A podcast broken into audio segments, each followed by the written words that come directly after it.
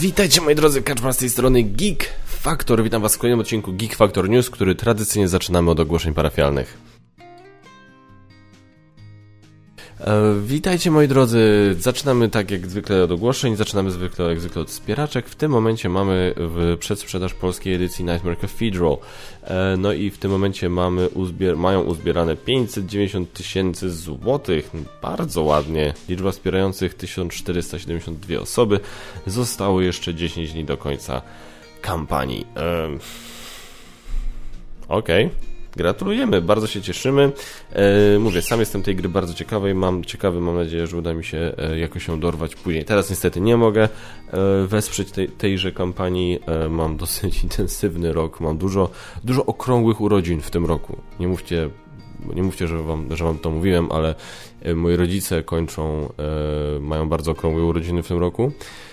Mój syn ma okrągłe dziesiąte urodziny w tym roku i moja żona ma okrągłe urodziny w tym roku, więc jakby mam e, dosyć taki. Um, mam sporo, że tak powiem, rzeczy, na które muszę oszczędzać pieniądze w tym roku. Niestety e, żadnych Kickstarterów, game, nie, jeden GameFound zrobiłem, Ultimate Edition 51 stanu.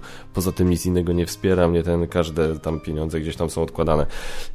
Więc no niestety, nie, nie, nie wesprę w przedsprzedaży tutaj Nightmare Cathedral, a bardzo bym chciał. E, więc zobaczymy, jak już wyjdzie. Może, e, może będzie okazja. Tutaj muszę, e, czy się wszystko zgadza. Dobrze. Co dalej a propos ogłoszeń parafialnych? Coś przyszło do recenzji? Przyszło coś do recenzji, słuchajcie. Jeżeli śledzicie mnie na Facebooku, to już wiecie, że dostałem Wieczną Zimę, czyli Endless Winter, polską edycję, którą będzie, która będzie wydana w Polsce przez Galaktę. Teraz to jest egzemplarz produkcyjny, czyli tak zwany sample, tak? Czyli jak grę się produkuje, e, to fabryka e, wysyła, te, produkuje jeden egzemplarz, wysyła ten egzemplarz do wydawcy, wydawca bada, obserwuje, analizuje, sprawdza wszystkie komponenty, stwierdza super, bardzo ładnie wyprodukowane, żadnych błędów, akceptujemy i wtedy produkcja rusza. Um, więc y, ja zawsze mówiłem, ja zawsze powtarzałem wydawcom, nie słuchajcie, jeżeli macie te sample, podeślijcie mi je. Podeślijcie mi tego sampla. Ja, jak już wy z nim wszystko zrobicie, zrobicie zdjęcia i tak dalej, ob, ob, i tak dalej, podeślijcie mi go. Ja go sobie ogram, nagram materiały i w tym momencie w dzień premiery na moim kanale już będzie wideoinstrukcja, już będzie recenzja. Czyli coś, co moim zdaniem może być dosyć wartościowe dla widzów, dla graczy, że w momencie premiery już mają, a nie, że w momencie jak gra jak jest premiera, to my dopiero to dostaniemy, ogram, i zanim my to ogramy, zrobimy materiał i tak dalej, to, to minie nie wiadomo ile czasu. No to jest ani w sumie super korzystne dla mnie, no bo miesiąc po premierze recenzji, kogo może obchodzić jeszcze, znaczy miesiąc po premierze gry, kogo jeszcze może obchodzić moja recenzja albo wideoinstrukcja, nie? Więc to jest, a tak to mówię, to jest z korzyścią moim zdaniem dla wszystkich, więc e, nie zawsze jest to możliwe, ja to rozumiem, ale no, najlepiej właśnie tutaj reaguje Galakta. I słuchajcie, często się gęsto zdarza, że w sumie już sobie ten egzemplarz zostawię, tak? Wyspę Dinozaurów i Sword and Sorcery po prostu sobie zostawiłem ten, e, bo normalnie też deal jest wtedy taki, że odes odeślę ten egzemplarz produkcyjny, a potem dostanę nówkę sztukę jakby od wydawcy, nie? A w przypadku Sword and Sorcery i Wyspy Dinozaurów stwierdziłem, wiesz co, w sumie to po prostu mi to zostaw, bo to jest bardzo dobrze normalny egzemplarz, bo to musi być normalny egzemplarz. Nie było żadnych błędów stwierdzonych. Tam przy Wyspie Dinozaurów podobno coś było nie tak, co oni zresztą musieli pod, dlatego przełożyć premierę, tak? Ale to był błąd, którego ja nawet nie zauważyłem, nawet teraz nie pamiętam, co to było. Więc jakby często gdy sobie ten egzemplarz zostawiam i po prostu go już mam. Niewykluczone, że z Wieczną Zimą i z dodatkami bo tu mam jeden dodatek, a dostanę jeszcze kolejne przodkowie. E, będę miał podobnie. No to jest gra, na którą bardzo czekam kurde, worker placement, deck building, no czyli to jest w, na fali tego, co był, e, co mieliśmy, prawda, e, tego, jak się mówi, e, Dune Imperium Arnaka, no jestem ciekawy, jak to wypadnie, więc tyle. Jestem ciekawy. Jesteście, czekacie na materiały, recenzje, wideoinstrukcje? Dajcie znać w komentarzach. dobra, lecimy teraz z tematem odcinka. Yy, dobra, yy, co teraz mamy? W temacie odcinka, ponieważ jakiś czas temu rozmawiałem o tym, czy cyfrowe adaptacje planszówek wieszczą koniec gier planszowych, takich bez prądu i tak dalej. W mojej ocenie wtedy tam, prawda, odpowiedź na to pytanie byłaby oczywista, to było, odpowiedź brzmiała nie, uargumentowałem, mam nadzieję, to dosyć dobrze w tamtym temacie odcinka i wtedy wspomniałem, że sam lubię sobie grać, tak, w takie właśnie, często gęsto lubię sobie pogrywać właśnie w cyfroadaptacje, więc stwierdziłem, że w tym tygodniu w ramach tematu odcinka przedstawię Wam swoje top 5 moich ulubionych adaptacji, cyfrowych adaptacji gier planszowych i karcianych. Y, pod tamtym odcinkiem w komentarzach dużo ludzi pisało właśnie różne e, swoje ulubione gry, jakie gry mają. Dużo podpowiedzi, są to gry, które na pewno, na które na pewno rzucę, rzucę okiem przy okazji Marcin tyle razy polecasz tego Ionzenda, że na pewno, na pewno w końcu sobie tego Ionzenda wypróbuję. E, natomiast tutaj chciałem Wam zaprezentować, które gry mi się najbardziej podobają w wersji cyfrowej i do których wracam najczęściej. I tutaj tak, na miejscu piątym Terraformacja Marsa. Terraformację Marsa mam tylko na Steamie, czyli na komputerze, nie grywam w to w to na telefonie e, i uważam, że jest zrobiona naprawdę bardzo ładnie. Jest bar przede wszystkim właśnie jest bardzo ładna. Wizualnie mi się naprawdę bardzo podoba, dużo bardziej niż fizyczna, fizyczna gra. E, jest dosyć łatwa, dosyć intuicyjna, więc naprawdę często gęsto z tymi wersjami cyfrowymi jest tak, że pomimo tego, że ktoś zna wersję główną, podstawową, pierwowzór, to i tak dobrze jest przejść samouczek, żeby wyłapać, jak to tam różne rzeczy działają. Tutaj jest to trochę konieczne, ale też wystarczy naprawdę szybkie przejście przez samouczek i dużo rzeczy jest jakby, y, staje się oczywiste. Więc intuicyjna, bardzo ładnie wykonana, naprawdę i no, zdecydowanie oddaje ten film. Fajne, że jest ten wariant, że można robić wariant z draftem, bez draftu, ustawić sobie poziom trudności e, rywala e, sztuczne, ze, sztuczną inteligencją, więc bardzo mi się Terraformacja Marsa podoba. E, kolejna nowiudnówka sztuka w sumie, bo Hero Realms. Hero Realms mam zarówno ja na wersji steamowej, jak i na wersji, wersji telefonicznej. Co prawda mam tą darmową wersję. Tam jest taka kwestia, że żeby móc się nie wiadomo jak rozbudować, to trzeba troszkę, trzeba wziąć taką płatną wersję tej gry. E, w wersji takiej darmowej jest chyba tam taki zupełnie podstawowy poziom. Nie wiem za dużo, bo dopiero co zacząłem w nią grać, natomiast już mi się podoba, już ją wrzuciłem na listę z tego powodu, że tak de facto jest bardzo podobna do tego, jak funkcjonuje e, apka Star Realms, a w Star Realms kolei grałem bardzo dużo. E, no i teraz z kolei się przerzuciłem na Hero Realms i będę teraz w Hero Realms podejrzewam grał bardzo dużo. E, podoba mi się jak jest zrobiona, podobają mi wizualnie, jest y, y, klim, muzyka mi się podoba. Takie hasła tam, które rzucają te postacie, niby jakieś dialogi, nie wiem czy są potrzebne, ale troszkę tego smaczku, troszkę klimatu dodają. E, też nie jestem pewny co do czcionki na tych kartach, które się wyświetla. Jest taka bardzo prosta, ale może w sumie uzasadnienie jest tutaj takie, że ona musi być przede wszystkim czytelna, więc tutaj problemu za dużego bym z tym nie robił. Jest jest jak jest, jest to taka, bo tak jest ta ładna ilustracja i ta otoczka i ta, ta czcionka na kartach taka bardzo zwyczajna bym powiedział, e, ale mimo wszystko bardzo mi się podoba i bardzo lubię, lubię zarówno Hero Realms, jak i Star Realms naparzać, czy to w wersji fizycznej, czy to teraz w wersji cyfrowej. Na miejscu trzecim Cywilizacja poprzez wieki. No absolutny hicior. To jest jedna z pierwszych gier w ogóle, których y, to, jest, to, chyba, to chyba była w ogóle pierwsza gra, którą sobie ściągnąłem w wersji cyfrowej. Pamiętam, że ściągnąłem ją na telefon. Na telefonie jest spoko, jeżeli mamy w miarę tam e, fajny, niemały, że tak powiem, telefon. E, prawda, ja mam Samsunga S20 i na tym ekranie to jest ok, to da radę ale mimo wszystko najlepiej mi się w to gra na kompie, więc też mam jakby wersję steamową, wersję telefoniczną, ponieważ yy, no tam nie jest tam te, te kuleczki, to wszystko jak się przesuwa, jak się zaznacza, ekran mi daje, le, lepiej widzę po prostu i czytelne jest to dla mnie bardziej. Yy, jest to jedna z najsłynniejszych adaptacji cyfrowych, no, znana z tego właśnie, że doskonale przeniosła wersję fizyczną E, do tego stopnia, że ja w wersję fizyczną nie grałem. Ja ją mam, ja w nią kiedyś chciałbym zagrać, bo jestem ciekawy, e, natomiast wersję fizyczną nie grałem i wersja cyfrowa doskonale, tak jak słyszałem, rozmawiałem, jak czytałem instrukcję wersji fizycznej, elegancko, że tak powiem, zajmuje się tą całą księgowością, zliczaniem, pokazywaniem tego i tak dalej. To naprawdę ułatwia, no bo z tego co słyszałem od ludzi, którzy grali wersję fizyczną, to jest jej tam taki powszechnie uznawany, tak bardzo, że tak powiem, ludzie są zgodni, że to jest jeden z jej głównych minusów, że właśnie tak księgowość, że to strasznie tak hamuje, zamula grę i tak dalej. Wersji cyfrowej tego po prostu nie ma. Do tego ma naprawdę piękną muzykę. Autentycznie muzyka w tle w Cywilizacja poprzez wieki jest świetna, jest relaksująca. Ja się przy tej grze po prostu dawno już nie grałem, co prawda, ale jak grałem, to naprawdę się tam dobrze bawiłem. Więc jak się odprężałem. Więc naprawdę Cywilizacja poprzez wieki fenomenalna adaptacja uważam. Na miejscu drugim na skrzydłach, słuchajcie, nie mogło być inaczej. Naprawdę nie mogło być inaczej. Jest pięknie zrobiona. E, podobnie, jeżeli znamy zasady gry, samouczek nie jest tak de facto w ogóle potrzebny. Animacja, kolory, muzyczka w tle ponownie. No i kuźwa, no czubówny nikt nie zastąpi.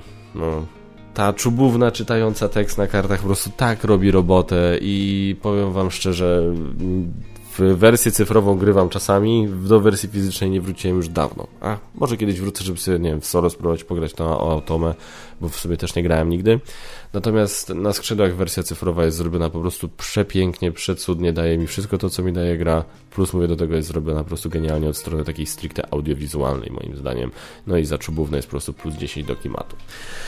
No i na miejscu pierwszym i tutaj Mógłbym to zrobić tylko na bazie tego, ile razy w to grałem, y, bo to jest faktycznie najczęściej ograna przeze mnie wersja cyfrowa gry, ale nawet nie tylko o to chodzi. Chodzi o to po prostu, że to jest naprawdę doskonale zrobiona cyfrowa adaptacja i to jest 7 do świata pojedynek.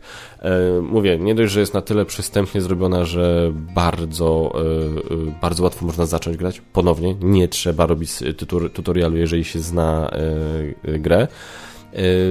Po, poza tym jest bardzo wszystko przejrzyste, jasne, widzimy co i jak. Po drugie, Znowu, podobnie trochę jak z cywilizacją poprzez wieki, księgowość. Bardzo ładnie widzimy od razu, co jest dostępne, co jeszcze nie. Do tego stopnia, że już tyle razy w to grałem, że ja myślę, że jak ja bym wrócił, e, że jakby wersję cyfrową jest już naprawdę całkiem niezły.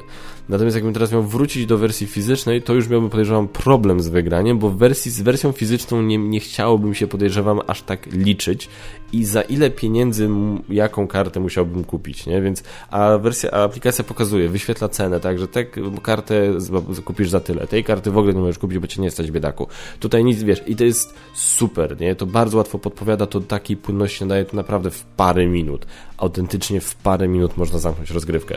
Więc 700 świata pojedynek, rewelka, mam już naprawdę kilkaset chyba partii na koncie. Nie, na pewno, na pewno mam kilkaset partii na koncie i, i ją uwielbiam. Więc to są moje ulubione adaptacje cyfrowe adaptacje gier planszowych. Jeżeli pisaliście pod tamtym postem, to już nie piszcie, nie musicie się powtarzać absolutnie. Natomiast jeżeli nie, to jeżeli grywacie w cyfrowe adaptacje, jeżeli jeszcze się nie chwaliliście, jakie są wasze ulubione, piszcie wasze top 5 albo top 10, jeżeli dużo gracie w komentarzach tutaj pod tym filmem. Z miłą chęcią to przeczytam, a to są moje i jeżeli jeszcze w nie nie graliście, to bardzo gorąco je polecam. Tyle. Przechodzimy do newsów. Newsy, słuchajcie, dzisiaj troszkę newsów, w ogóle jedziemy jak burza, uważam, jak tak patrzę na czas. E, Amsterdam, nowy film Davida Russella, to jest film, to jest gościu, który miał kiedyś jeden taki film Trzej Królowie z e, George'em Clooneyem, Markiem, Markiem Wahlbergiem i Ice Cube'em. doskonałe sparowanie, to wtedy doskonałe trio wtedy z tego wyszło. To był bardzo dobry film. Potem zrobił taki film I Heart Huckabees, gdzie była jakaś głośna afera, że on się pokłócił z aktorką Lily Tomlin na planie i potem była cisza o nim. I nagle on zaczął wracać i zrobił The Fighter, Silver Linings Playbook i e, American Hustle. Nagle pod rząd kilka takich trzasnął genialny, Joy chyba jeszcze, pod rząd trzasnął kilka takich naprawdę genialnych filmów. Słuchajcie, Silver Linings Playbook, The Fighter, American Hustle, Joy nie widziałem, a te, ale te trzy są świetnymi naprawdę filmami, bardzo gorąco je polecam. E, i najbardziej mi się chyba z całej tej trójki właśnie American Hustle podoba. I jeżeli byście mieli od któregoś zacząć, bym polecił od tego. Aczkolwiek cała trójka jest naprawdę świetna, więc teraz i wtedy mówię, po tej akcji, zresztą on miał taką renomę reżysera, z którym się trudno y, pracuje. Była właśnie na plan, afera na planie Trzech Króli głośna, że y, George Clooney powiedział, że już nigdy z nim nie będzie pracował, bo E, on tam, nie wiem, chyba Ice Cube'owi, Ice chciał pokazać, bo Ice Cube w którejś scenie miał jednego z dublerów, czy tam z kaskaderów, jakoś tam e, ten, e, w jakiś uchwyt go wziąć, po prostu tam w jakiejś scenie walki się z nim szamotać. I Ice Cube'owi nie szło to i David Russell się wkurzył i postanowił za niego pokazać na tym dublerze, tym statyście, co on ma zrobić i zaczął tego statystę tak dosyć konkretnie poniewierać do tego stopnia, że statysta ewidentnie zaczął tam, no zaczęło być bardzo niekomfortowo i zaczęło go to naprawdę boleć. George Clooney to zauważył i w tym momencie, że tak powiem, wkroczył, no do tego stopnia, że musiał fizycznie Davida Russella zdjąć, że tak powiem, z tego statysty. Więc się oni tam trochę poszamotali, no i właśnie była afera i mówię, i David Russell miał taką reputację, nie wiem czy teraz ma, w sumie tego nie śledziłem, ale miał reputację reżysera, z którym się bardzo ciężko pracuje. E, I dlatego była taka długa przerwa. Wrócił po niej, może się pomedytował, uspokoił się, no ale film zaczął trzaskać genialne, tutaj nie ma wątpliwości. Więc Amsterdam z taką obsadą, słuchajcie, którą tu widzicie, Margot Robbie, John David Washington, Christian Bale, Timothy Olyphant, y, Chris Rock, Mike Myers, w ogóle obsada jest po prostu obłędna. Więc naprawdę nie mogę się tego... Jest trailer, link do traileru dam w opisie, gorąco polecam. Y, ponieważ to jest podcast, to co tutaj robię, to wypada też promować różne geekowe podcasty. Słuchajcie, Talkville, podcast, który będzie, nie wiem czy kojarzycie taki serial Smallville, kiedyś był na CW. E, I, I tam on opowiadał o wczesnych latach Clarka Kenta, e, który później zostanie Supermanem. On Supermanem chyba został dosłownie w ostatnim odcinku całego serialu, z tego co ja pamiętam. Natomiast przez cały serial Smallville przewinęły się różne postacie znane z komiksów DC. Przewinął się Lex Luthor, przewinął się Aquaman, przewinął się Green Arrow i tak dalej, i tak dalej, i tak dalej. Um, no i właśnie, aktor, który grał Lexa Luthora, Michael Rosenbaum, on od jakiegoś czasu ma podcast, Inside of You się nazywa. E, świetny podcast, naprawdę polecam. Parę odcinków oglądałem. E, jest, e, mam, ostatnio oglądałem odcinek, gdzie był gościem u niego Nathan Fillion i o paru ciekawych rzeczach rozmawiali. Tom Welling z Smallville był bardzo, był parę razy chyba nawet gościem u, u, u Michaela Rosenbauma. E, kto tam jeszcze był? E, Jensen Ackles, Supernatural i teraz The Boys, więc naprawdę fajnych gości ma i naprawdę stara, tak, zawsze stara się, tak nie przekraczając ich granicy komfortu w żaden sposób, jednak jakoś tam wyciągać z nich różne informacje ciekawe, które potem się przewijają właśnie jako newsy, że tam aktor powiedział coś tam, wspominając pracę na planie czegoś tam. E, więc bardzo polecam fanom kina i seriali właśnie podcast Inside of You Michaela Rosenbauma. No i teraz Michael Rosenbaum i Tom Welling, czyli serialowi Lex Luthor i e, Clark Kent, będą mieli podcast Togville, gdzie będą oglądali taki rewatch podcast, to jest teraz modne, to kilka seriali taki, coś takiego zrobiło.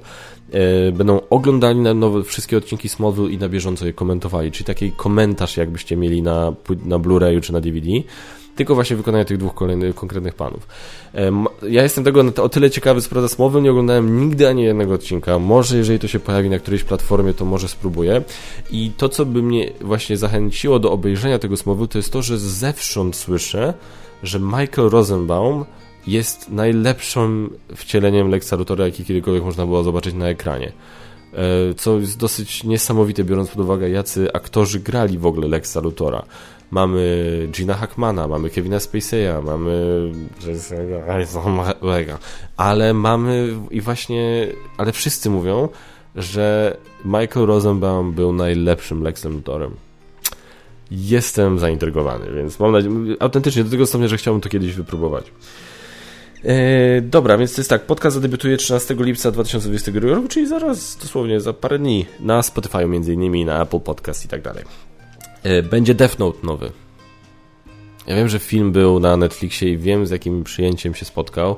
Nie oglądałem oryginalnej mangi, więc się nie czytam anime. Nie jestem w stanie się wypowiedzieć. Eee, ani oglądałem filmu, ani, więc... Natomiast wiem, że są tutaj fani e, Death Note, są i, i, i z tego co słyszałem, to fani chyba Death Note nie byli zadowoleni z tej Netflixowej adaptacji, więc uspokoję was. Netflix robi kolejną adaptację Death Note, a to musi się udać. Eee, natomiast to, co tutaj może trochę uspokoić, to jest to, że za jej produkcję, to będzie teraz serial, a nie film i za jego produkcję będzie odpowiedzialny, będą, będą odpowiedzialni bracia Duffer, czyli ci, którzy są odpowiedzialni za Stranger Things. E, co myślę, że po czwartym sezonie Stranger Things Duffer Brothers dostali spory kredyt zaufania od wszystkich, w tym ode mnie. Autentycznie czwarty sezon, już ten cały mówię, po tych ostatnich dwóch odcinkach to jest kuźwa najlepszy sezon Stranger Things, moim zdaniem. Na pewno jest najdojrzalszy i najciekawszy. Wiadomo, tego uroku pierwszego sezonu nigdy się nie da, że tak powiem, na nowo e, e, zaprezentować i, i, i, i poczuć, ale, ale myślę, że czwarty sezon był najlepiej poprowadzonym tak od A do Z e, sezonem. Więc tyle. Clerks 3 Sprzedawcy 3. Pojawi się trzecia część słynnego filmu Kevina Smitha. E, taki trochę bardzo meta ten film będzie, już widzimy po trailerze, do którego również link daję w opisie. E, poza tym no, film się zaczyna od tego, że jeden z tych dwóch głównych bohaterów przeżywa zawał serca i to jest bardzo poważny zawał serca, który go prawie zabija.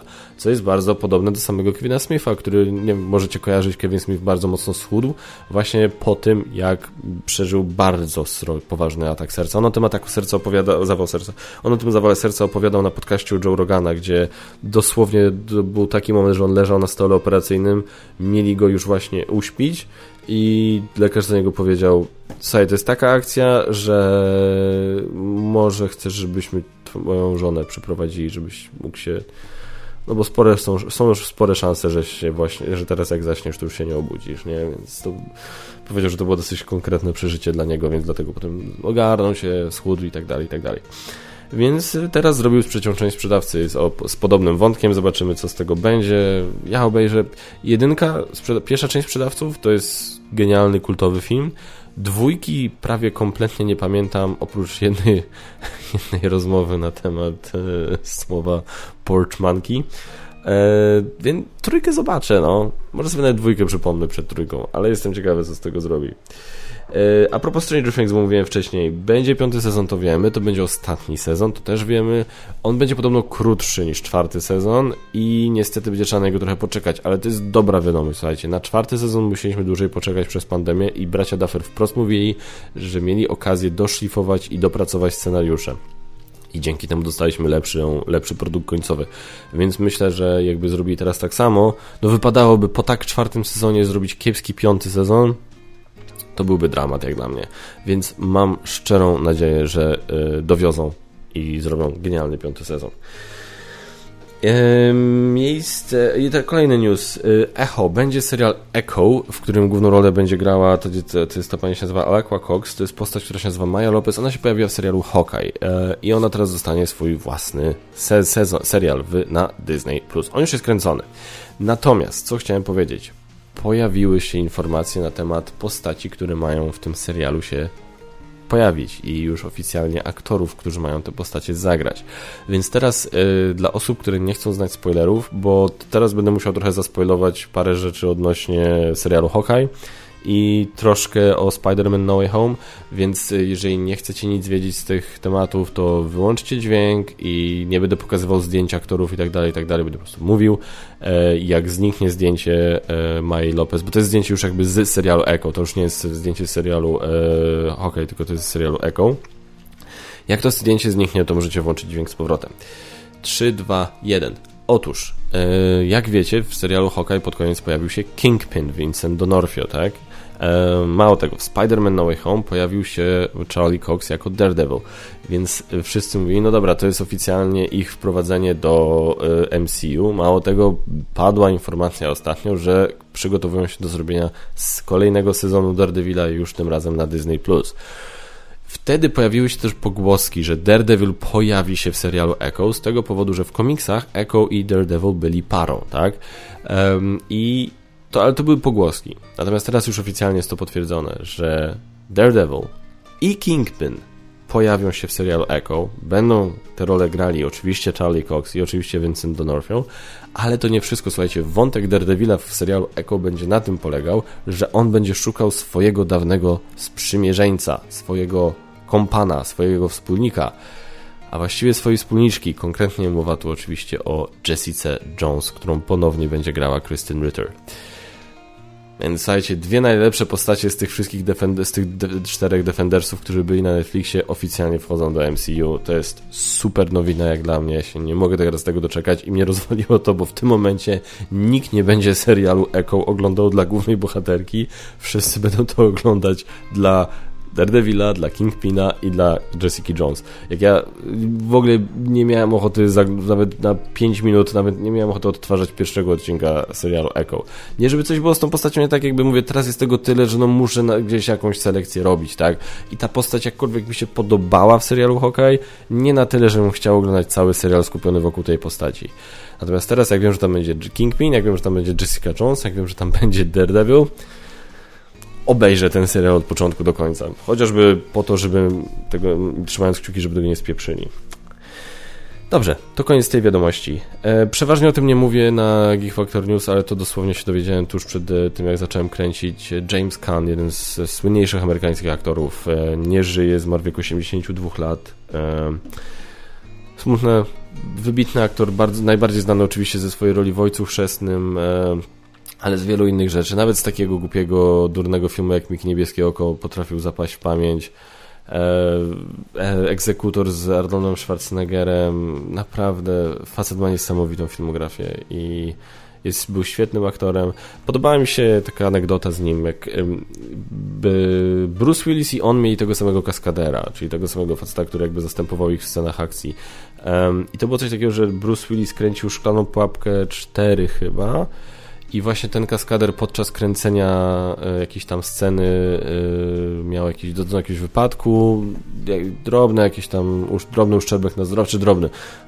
Nie poważny, ale no tam wymagający hospitalizacji, no i wylądował w szpitalu ten kaskader. No i ponieważ e, był on też kaskaderem właśnie dla Jamesa Kana, który wtedy kręcił serial Las Vegas i właśnie w tym serialu był dla niego kaskaderem, i James Caan go odwiedził w szpitalu i podobno tam zaczął z nim gadać i go rozweselać i rozśmieszać go do tego stopnia, że podobno personel medyczny musiał, zainter musiał zainterweniować, że e, może pan przestać go rozbawiać, bo szwy mu pękną nieautentycznie. To, była, to, tak, przeczytałem taką historię, że myśli, dobra, wszystko fajnie, ale on zaraz go to boli. Nie, nie wiem, czy pan widzi. I mi się to podobało. Podobała mi się ta historia, że, że jakby on dowiedział się, że ktoś, kto tam go zastępuje w pracy tam i pracuje z nim, wylądował w szpitalu, jego odruchem było to, żeby go w tym szpitalu odwiedzić, spędzić z nim trochę czasu i tak dalej. Są takie historie, które ja lubię słuchać, bo gdzieś tam pokazują, że nie wszyscy w Hollywood to są po prostu popieprzeni umysłowo e, zakochani w sobie, zakochane w sobie narcyzy, nie? Więc e, smutne, no. Wybitny aktor, e, ale no jak tak się trochę patrzy na to pokolenie aktorów, ja nie wiem, czy to teraz już nie będziemy teraz tego typu wiadomości z tego pokolenia aktorów czytać coraz więcej. No, dobra, słuchajcie, przechodzimy do Q&A. Q&A, moi drodzy, czyli miejsce, gdzie my możemy sobie porozmawiać. Wy zadajcie pytania w komentarzach, ja na nie pytam w kolejnym odcinku. E, teraz, jak zwykle mówię, że powinno, zająć, powinno być w miarę, pójść w miarę szybko, bo pytań nie ma za dużo. Przede wszystkim bardzo dziękuję wszystkim osobom, które komentowały tam moje właśnie roz... i tam mówiły na temat tego, dlaczego czasami z tymi wyświetleniami u mnie może być różnie. E, bardzo dobry argument padł, że faktycznie z niektórymi grami po prostu się pojawiam na YouTubie ileś czasu po premierze i tak dalej, więc Mm, jakby no, to może być moja wina, to jest prawda, no ale to jest właśnie to, to są to jest z tych rzeczy, które jest czasami nie do przeskoczenia, no fajnie, gdyby to była moja główna praca, od 9 do 5 robiłbym to, takich problemów by nie było, no ale niestety jest jak jest, no więc to jest taka ciągła walka z wiatrakami, nie? Um, ale lecimy po kolei z pytaniami. Krzysztof Cuma. Kiedy nierecenzent Panda oficjalnie dołączy do Geek Factor i czy związane to będzie z nowym kontentem na kanale? Pozdrawiam, Pawle, robisz dobrą robotę. Bardzo Ci dziękuję, Krzysztofie, za komentarz, za pytanie. Um, e, znaczy, ja powiem Wam tak, no... Y, jakkolwiek to głupio zabrzmi. Geek Factor to ja, w sensie takim, że ja jestem odpowiedzialny za to, co się dzieje na kanale, za tworzenie treści, za montaż, za publikacje itd., itd., itd. Natomiast wokół mnie mam udało mi się zgromadzić fantastyczną grupę osób, bez których to by nie było możliwe, bez których większość materiałów by nie była tak ciekawa. E, I to jest właśnie ten mój Geek Factor skład, który ja, jak to nazywam, gdzie właśnie ogrywamy gry, a też czasami właśnie się osoby z tego Geek Factor składu pojawiają w materiałach. Tak, to jest oczywiście Basia, Magot, który był przecież normalnie, normalnym współprowadzącym Geek Factor przez długi czas, ale też Radek, Panda i tak dalej, i tak dalej. Ostatnimi czasy, owszem, Panda najwięcej zaczął się udzielać też jako współrecenzent, ja wiem, że nie będziesz zachwycony, e, na tym, e, na e, kanale, ale nie, nie ma potrzeby moim zdaniem, żeby to jakoś mówić, że, że, że Panda jest teraz oficjalnie częścią Geek Factor, bo jakby to nie, to nie o to nigdy w tym chodziło i nie byłoby, że tak powiem, i nie, nie, chcę stworzyć też tutaj nie wiadomo jak sztucznego i napiętego y, zobowiązania wobec kogokolwiek, bo to moim zdaniem nie działa. Ja myślę, że o wiele zdrowszą relacją jest to, że on, że, że Panda no, jest de facto częścią Geek Factor, tak? Od dawna, jeszcze zanim zaczął występować, bo ogrywał ze mną gry chociażby do recenzji i, mi pomagał w ten sposób. I, i, I udzielał się w sensie takim, że udzielał swojej opinii często różnym grom, które ogrywaliśmy, które, z których ja potem korzystałem i przekazywałem je dalej wam w moich recenzjach, tak? Um, nie ma moim zdaniem potrzeby zrobienia, robienia z niego oficjalnego członka Geek Factor, bo nie chcę też, żeby to wywierało jakąś dziwną presję, albo wiecie, żeby to prowadziło do powstawania jakichś właśnie pytań na zasadzie, a czy teraz Panda będzie miał swoje materiały. Nie chcę takich rzeczy robić, ponieważ wiem też, yy, jak to potrafi wyglądać, kiedy yy, wiecie, z Geek ja jestem związany najbardziej, jeśli chodzi o emocjonalnie. Ja czuję największy ciężar tutaj y, tego wszystkiego, więc ja raczej będę zawsze dbał o to, że jak coś sobie wymyślę, to żeby to faktycznie doprowadzać do końca, żeby to faktycznie się pojawiało regularnie. Natomiast jeżeli ktoś jest takim właśnie wsparciem dla kanału i wymyśli nawet jakąś swoją serię, no to czasami może dojść do rzeczy, które y, sprawią, że będzie musiał z tego zrezygnować. No i tak było na przykład z pomysłem Radka, który miał kiedyś tam słownik Geeka.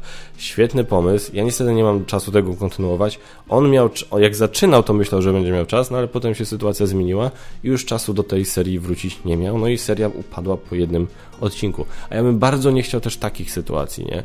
I jakby uważam, że w tym momencie, jeśli chodzi o dodatkowe treści na kanale, nie, bo nie chcę, nie chcesz, wiecie, absolutnie nie mam zamiaru prosić o to nikogo, o, ani Radka, ani Magota, ani Panda, ani nikogo, żeby tworzyli jakieś swoje treści na Geek Factor, bo mówię, bałbym się, że to doprowadzi do tego, że jakiś takie, mówię, taki niepotrzebny stres i niepotrzebne ciśnienie i jakby stracimy przez to to, co teraz sprawia, że ta relacja wygląda i jest odbierana tak, odbierana tak pozytywnie, bo to właśnie wszystko nie jest robione z przymusu, nie jest robione z jakiegoś takiego ciśnienia, tylko to jest ich wola, ich chęć do tego, żeby się raz na jakiś czas pojawić, coś zrobić. A jakby się to miało zmienić w obowiązek poniekąd, no bo mówmy się, to w tym momencie byłby pewien obowiązek, jakaś regularność to jest pewien obowiązek, to mogłoby to opaść i mogło to już by w tym momencie stracić na tej naturalności, na, na tym, co sprawia, że te relacje są takie, jakie są. Dlatego mówię, Panda jest częścią rodziny Geek Factor i zawsze będzie. E, w jakich materiałach się pojawia, czy to będą rozgrywki, topki, recenzje i tak dalej, zależy jaka będzie potrzeba, zależy o czym będziemy mówić, prawda? Ale to nie będzie nigdy tak, że wiecie, że teraz, teraz Panda jest częścią Geek Factor i dostaje swój segment. Ja nie będę chciał go o to nigdy prosić, bo mówię, bo wiem też, jak to może, jak to może się, że tak powiem, potoczyć. Uważam, że mam olbrzymie szczęście. Olbrzymie szczęście, że e, trafiłem na ludzi e, i otoczyłem się ludźmi, którzy nie dość, że potrafią ciekawie opowiedzieć o grach, którzy potrafią, którzy mają wiedzę dużą z zakresu gier, właśnie taki panda, i, e, I to jeszcze ludzi, którzy mają właśnie taką naturalność w rozmowie z wami i, i których wy tak lubicie słuchać, wiecie, Basia, Magot, Magot Radek, że, że to jest wszystko takie... Mam farta, że się tymi ludźmi otoczyłem, ale i uważam, że to wyszło od dobrego, z dobrego miejsca, jakby, że to się od słusznego, słusz, w słusznym punkcie zaczęło, że to nie jest tak, że powstał kanał, zaczęły się tworzyć treści, pojawiły się pomysły na nowe treści i ja teraz zaczynam szukać osób, które mogą brać udział i pojawiać się na kanale dla mnie to nigdy, ja, i, i, dla mnie to zawsze była błędna droga. Ja pamiętam, że bardzo często ludzie się tam wrzucali w opinie, opinie jakieś, na przykład w komentarzach, ej, nie myślałeś o tym, żeby sobie kogoś zatrudnić do Geek Factor, żeby ktoś dołączył do ekipy, zrobić casting czy coś tam. Nie, nie chcę tego w ten sposób robić. To właśnie, czy moim, ta siła tych moich duetów różnych tutaj, czy tercetów, czy kwartetów w Geek Factor skład, właśnie polega na tym, że to się zaczęło od tego, że, myśmy, że my się przyjaźnimy, i potem dopiero zaczęliśmy to pokazywać wam, tak? I dlatego ta chemia jest bardzo taką naturalną chemią. I to, I to by naturalnie, że tak powiem, się dobrze ogląda i słucha, bo to nie jest tak, że my rozmawiamy ze sobą, bo chcemy wam coś opowiedzieć. My rozmawiamy ze sobą przede wszystkim dlatego, że lubimy rozmawiać ze sobą i wam przekazujemy, i w tej formie wam przekazujemy jakieś informacje na temat gry. Dlatego to się tak ciekawie ogląda. Dla tych osób, które lubią to oglądać, oczywiście mówię. Więc y, nie. A, a są przykłady na innych kanałach, gdzie się pojawia ktoś nowy na kanale bo jest potrzeba zrobienia czegoś nowego. Przepraszam przy okazji za odgłosy budowy, no ale tłumaczyłem już, czego to wynika. Bo jest potrzeba zrobienia czegoś nowego na kanale, ale ten ktoś się właśnie nie pojawia w taki naturalny sposób, tylko nagle się pojawia nowa osoba i, i, i teraz jest tak... Człowiek tak się czuje, a kim ty jesteś, o co chodzi i, i tak dalej. Więc nie chciałem nigdy czegoś takiego robić. Uważam, że mam szczęście, że ci ludzie, którym się ja, ja otoczyłem, którzy fajnie o grach opowiadają, mają też ten dar, żeby do kamery fajnie o tym wszystkim opowiedzieć. E, ja uważam, że mam wielkie szczęście i nie chciałbym tego nigdy nadużywać. Dlatego myślę, że to zostanie tak jak jest, ale mówię, ale to jest ciągle rodzina Geek Factor, która się będzie regularnie w, na kanale pojawiała, więc myślę, że dosyć wyczerpująco odpowiedziałem. Zresztą będzie zaraz chyba jakieś podobne pytanie, to to jakby też myślę, że tutaj zawarłem odpowiedź w tym. Dziękuję Wam e, bardzo. Dziękuję Ci bardzo Krzysztofie za pytanie. W związku z tematem odcinka, co w takim razie, Piotr Forfan, co powiesz o zastosowaniu obcych w grze Nemesis? Przecież to jest ewidentna zżyna, dlaczego się to udało? Wiesz co, oni tam, 20th Century Fox tam próbowało chyba robić jakieś podchody do tej kampanii, żeby ją zablokować. Szczerze, czemu tam to się udało? Myślę, że to jest właśnie to, co mówiłem w ostatnim odcinku o tym, że ta granica, tak, kiedy mamy kopię, kiedy mamy hołd, kiedy mamy inspirację, to jest bardzo nieostra granica i to trzeba umieć na tym balansować i no po prostu twórcy The Bridge nie, nie, nie wybalansowali sobie tego zbyt mądrze. Z Nemesis zrobili to ewidentnie to lepiej, tak, że widać, że to jest inspiracja, widzą to, ale jest to też na tyle różne, inne, żeby nie robić, żeby nie można tego traktować jako zżynę, jako kopię. Więc, y, ale przy czym to jest, mówię, to jest subiektywne i to nie jest ostre. W moim odczuciu na przykład to tak dokładnie jest, że to jest bardzo mocna inspiracja, ale nie zżyna. Natomiast są ludzie, dla których to jest zżyna, bo oni tak to odbierają. No i to nie jest tak, że tutaj wiecie, i to też, wiecie, twórcy Adam absolutnie się przyznaje do inspiracji filmem e, e, sagą Alien, więc to, to, to, nie jest tak, że ci, którzy mówią, że to jest żena, nie mają racji, tak? To nie, no to jest, mówię, to jest bardzo subiektywne, tylko i myślę, że dlatego, że to jest takie subiektywne, że to jest takie nieostre, to dlatego oni odpuścili i dlatego im się to udało. Eee, natomiast... Natomiast no tak, no, no, trudno nie, wiecie, trudno patrzeć na Nemezisa i nie widzieć tam obcego, no. Więc nie wiem, może dlatego, że tam po prostu są zupełnie, wiecie, że jednak ci obcy wyglądają podobnie, ale nie identycznie. No i dlatego, że postacie są inne niż w filmie, może dlatego. Wiecie, to jest trudno powiedzieć czasami. Um, ale dzięki Ci bardzo, Piotrze, za e, pytanie. E, troszkę Q&A. Jaki masz stosunek do grania z dziećmi w tytuły dedykowane dla starszych graczy? Mamy syna, który ma 6 lat i uwielbia grać ze mną w Descent i Zombicide. Radzi sobie świetnie, ale moja żona ma wątpliwości, jak takie gry mogą wpłynąć na jego psychikę. Chodzi tu o zabijanie, że straszna, mroczna i tak dalej. Zacząłem wątpić, czy na pewno dobrze robię grając z nim w takie rzeczy. E, powiem Ci tak, w dawniejszych czasach bym się może bardziej martwił, w dzisiejszych czasach dzieciaki są już mają styczność z takimi rzeczami w bajkach, serialach, w telewizji i tak dalej, że myślę, że już mają o wiele twardszą psychikę niż możemy sobie wyobrazić. E, spytałem się nawet wczoraj Lona, jak czytałem Twoje pytanie, czy on kiedykolwiek miał jakiś koszmar na przykład po graniu ze mną w Zombicide. On powiedział, że nie, że nigdy nie miał żadnego z tym problemu. Wiadomo, no, śmiejemy się na przykład, jak ja z nim gram w tego typu gry, to nigdy nie używam słowa, że zabijamy, tylko na przykład, że pokonujemy, tak, więc, więc tego typu rzeczy. No i, i jakby pilnuję tego, tak, żeby to, żeby to było na takim... Coś spiłowane gdzieś, kuźwa? i żeby to było wszystko na takim, wiecie, takim letnim poziomie, że wiecie, dobra, a teraz obetnij mu głowę i w ogóle całą krew rozmasz po podło.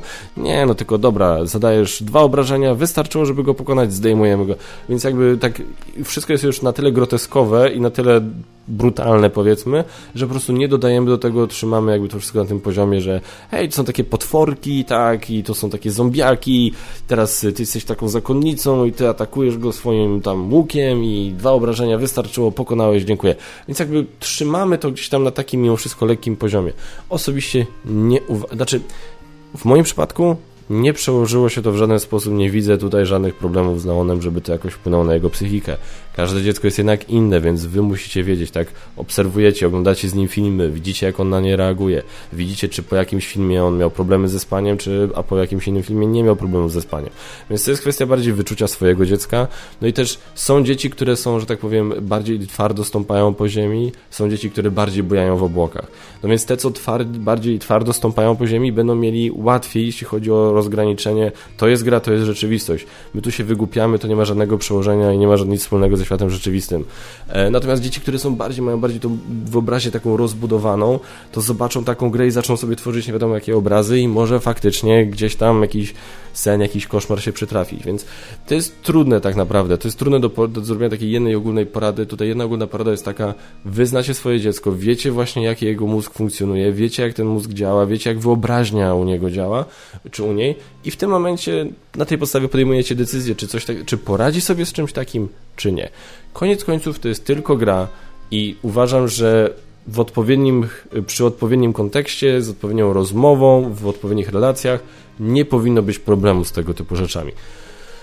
Zwłaszcza z takimi grami jak Zombicide, które też przez swoją grafikę mają taką bardziej, wiecie, taką bardziej absurdalną, e, jakby to powiedzieć, estetykę, to jest bardziej, to, to, jest bardziej taki groteskowy, to jest bardziej oderwane od rzeczywistości, nie? No gdybym na przykład, no, gdybyś na przykład, nie chciał z nim zagrać właśnie w Nemesis, który jest bardziej mroczny, bardziej ciężki, no to może tam bym faktycznie się zastanowił, nie? Więc to jest wszystko kwestia dobrania gry, ciężaru właśnie estetyki do psychiki i wyobraźni swojego dziecka. Tak bym to w skrócie powiedział. Wiem, że nie pomogłem, ale nie jestem w stanie ci konkretnie powiedzieć, jasne, spoko, graj, nie ma problemu. Albo nie, lepiej nie, wiesz, bo to może się źle skończyć. To nie ma tutaj takiej, uważam, nie da się na to tak jednoznacznie odpowiedzieć, bo to jest za dużo czynników, które są różne w różnych sytuacjach i u różnych ludzi. Ale ufam ci, że znasz swoje dziecko, i że to jest tylko gra i że z nim będziesz o tym rozmawiał i że jak tylko zobaczysz, że gdzieś tam zaczyna to jakoś na niego wpływać, to od razu zaprzestaniesz, od razu usiądziecie do... Jest masa innych gier, które będziecie mogli sobie grać i zupełnie inaczej do tego tematu podejść. Dzięki Ci bardzo e, troszkę za pytanie ten, tego, tam Q&A. Dlaczego tyle pandy na kanale? Mam wrażenie, że nie występuje tylko w GFN, aż boję się otworzyć lodówkę. A GFN super format, odnośnie topek krótsze formaty. Dziękuję Ci bardzo za miły komentarz. Co do tego, dlaczego tyle pandy na kanale, to już wspomniałem. Y, to jest też moja reakcja na to, że widzę, że widzowie wolą, jak recenzuję na przykład w towarzystwie i tak dalej, no to jest a z pandą gram najwięcej, gadam o grach najwięcej. Ze wszystkich moich y, najbliższych przyjaciół to panda ma największą chyba wiedzę i doświadczenie, jeśli chodzi o gry planszowe. No, Gambit jeszcze, ale z takich osób, z którymi regularnie się spotykam na granie, bo niestety Gambit ma swoją ekipę do grania, ma swoją ekipę do grania, to absolutnie Panda jest naj, ma największą wiedzę i największe doświadczenie, więc dlatego on się najczęściej pojawia na kanale. Dzięki wielkie ten tego tam za pytanie. Bu, bu, bu, i ostatnie pytanie od Serflita, a może to przeoczenie Ludus Magnus, a może to nie przeoczenie Ludus Magnus, a sprytna akcja promocyjna? Szczerze wątpię. Wątpię, wątpię, wątpię. Bardzo ryzykowna akcja promocyjna by to była. Po co? Poważnie, to mogło, poważnie, to mogło się źle skończyć i to mogło się skończyć sporo, srogą karą finansową, jeżeli Riot by stwierdził, nie, sorry, żadne season, żadne season desist, tylko po prostu ciach, bolicie ileś tam tysięcy kary. E, i to by się Bridge mogło z tego. Więc wątpię. To moim zdaniem nie było, to moim zdaniem nie, to nie była akcja promocyjna. To Oczywiście, nie mogę powiedzieć na pewno, że nie była. Mogła to być kiepsko przemyślana akcja promocyjna ze strony Ludus, ale w mojej ocenie nie. W mojej ocenie to raczej po prostu było takie właśnie podejście na zasadzie, że okay, potraktują to jako nawiązanie, inspirację. Może właśnie, wiesz, patrzyli na Nemezisa i stwierdzili, no kurde, im się udało, to my też możemy zrobić coś podobnego. No, Natomiast jako akcja promocyjna to by, byłoby to, bar, byłbym bardzo zdziwiony, gdyby się pokusili na tego typu akcję promocyjną, bo to bardzo ryzykowna akcja promocyjna. Tyle. Dzięki wielkie, słuchajcie, zadawajcie pytania. Za tydzień Geek Factory News powinno się pojawić yy, normalnie, więc yy, za tydzień na wszystkie Wasze pytania poodpowiadam. Bardzo Wam dziękuję i tradycyjnie zapraszam Was do subskrybowania, komentowania, lajkowania, przede wszystkim do oglądania i do grania. Dzięki wielkie, do zobaczenia w kolejnych odcinkach. Cześć!